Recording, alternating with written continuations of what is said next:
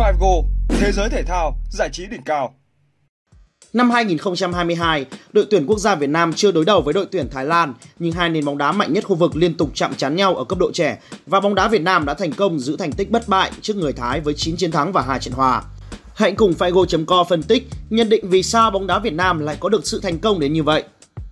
Bắt đầu từ tháng 2, U22 Việt Nam và U22 Thái Lan đã có hai lần đụng độ nhau ở giải U22 Đông Nam Á, vòng bảng và trận chung kết. Khi ấy, đội bóng do huấn luyện viên Đinh Thế Nam dẫn dắt toàn thắng cả hai lượt trận với cùng tỷ số 1-0 trước Thái Lan và giành được chức vô địch của giải đấu.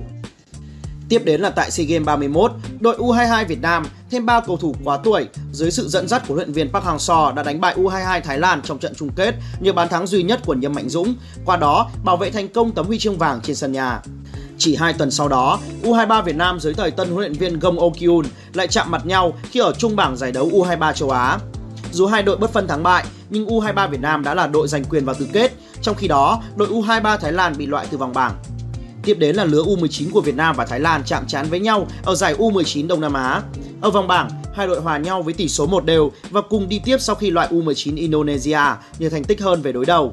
Sau đó, hai đội chơi không tốt ở bán kết và gặp lại nhau ở trận tranh hạng 3. Tại đây, U19 Việt Nam đã đánh bại U19 Thái Lan sau loạt sút lần lưu. Ở giải Giã hữu mới đây tại Bình Dương, U19 Việt Nam lại một lần nữa giành chiến thắng 1-0 trước U19 Thái Lan. Cho đến tối ngày 10 tháng 8, lứa U16 Việt Nam lại tiếp tục gieo sầu cho người Thái khi xuất sắc đánh bại đối thủ với tỷ số 2-0 trong trận bán kết giải U16 Đông Nam Á. Và cuối cùng, tối ngày 9 tháng 10 vừa qua, đội tuyển U17 Việt Nam đã thắng đậm 3-0 trước U17 Thái Lan với các bàn thắng của Nguyễn Công Phương ở phút thứ 20, Lê Đình Long Vũ ở phút thứ 25 và Phan Thanh Đức Thiện ở phút thứ 39. Kết quả này giúp cho các cầu thủ trẻ Việt Nam giành suất trực tiếp tham dự vòng chung kết U17 châu Á năm 2023. Trong khi đó, U17 Thái Lan phải chờ đợi kết quả ở những bảng đấu còn lại. Và không chỉ bóng đá nam mà đội tuyển bóng đá nữ Việt Nam cũng toàn thắng 3 trận, gồm play-off vòng chung kết World Cup 2023 khu vực châu Á với tỷ số 2-0, chung kết SEA Games 31 với tỷ số 1-0 và giải U19 nữ Đông Nam Á với tỷ số 1-0. Những thất bại liên tiếp khiến cho người Thái không khỏi thất vọng. Tờ Siam Sport có bài viết Việt Nam lại giết chết giấc mơ của võ chiến. Trong phần nhận định của mình, tác giả của bài viết nhấn mạnh việc U16 Thái Lan đã có một phong độ khá ấn tượng tại vòng bảng khi ghi tới 10 bàn thắng, nhưng trận thua U16 Việt Nam khiến cho tất cả trở nên vô nghĩa. Và tờ báo SMM Sport đã đặt ra câu hỏi, tại sao chúng ta liên tục thua ở các cấp độ trẻ trước Việt Nam? Hay, chính huấn luyện viên trưởng U17 Thái Lan, ông Pipop Omo thừa nhận một thực tế đáng buồn của bóng đá Thái Lan ở thời điểm hiện tại. Ông cho biết, quả thật, bóng đá Thái Lan đang có vấn đề trong tìm kiếm tài năng trẻ, đào tạo cầu thủ trẻ. Nhưng bây giờ, khi đã nhìn ra được điều này thì phải cố gắng cải thiện. Sau trận thua này, tôi muốn nhận tất cả lỗi về phía bản thân mình.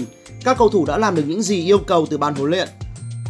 Trong khi đó, tờ Cm Sport nổi tiếng ở Thái Lan phải thoảng thốt thừa nhận rằng năm 2022 có thể là năm đầu tiên trong lịch sử bóng đá Thái Lan tính trên sân 11 người không có một trận thắng nào trước Việt Nam, một thực tế đáng báo động. Nhiều nhân vật có tầm ảnh hưởng với thể thao Thái Lan liên tục nhắm đến vị trí của chủ tịch FAT Simiot Pabamwang. Cũng đó, huyền thoại bóng đá Piapong Pueon đã kêu gọi ông Simiot từ chức và sẵn sàng ứng cử với mục tiêu giúp đội tuyển Thái Lan dự World Cup 2026. Trong khi đó, ông Prawit Wongsuwan, Phó Thủ tướng kiêm Chủ tịch Ủy ban Olympic Thái Lan, cho rằng Chủ tịch Simiot nên từ chức nếu U22 Thái Lan không giành được huy chương vàng SEA Games 32 tại Campuchia. Hiện tại, Việt Nam và Thái Lan còn có cơ hội gặp nhau tại AFF Cup 2022. Hai đội thuộc nhóm hạt giống số 1 nên nằm khác bảng, chỉ có thể gặp nhau tại bán kết hoặc chung kết. Tuy nhiên, việc ngôi sao số 1 của họ, Chanathip Songkrasin không tham dự khiến cho cơ hội thắng của Thái Lan giảm đi phần nào.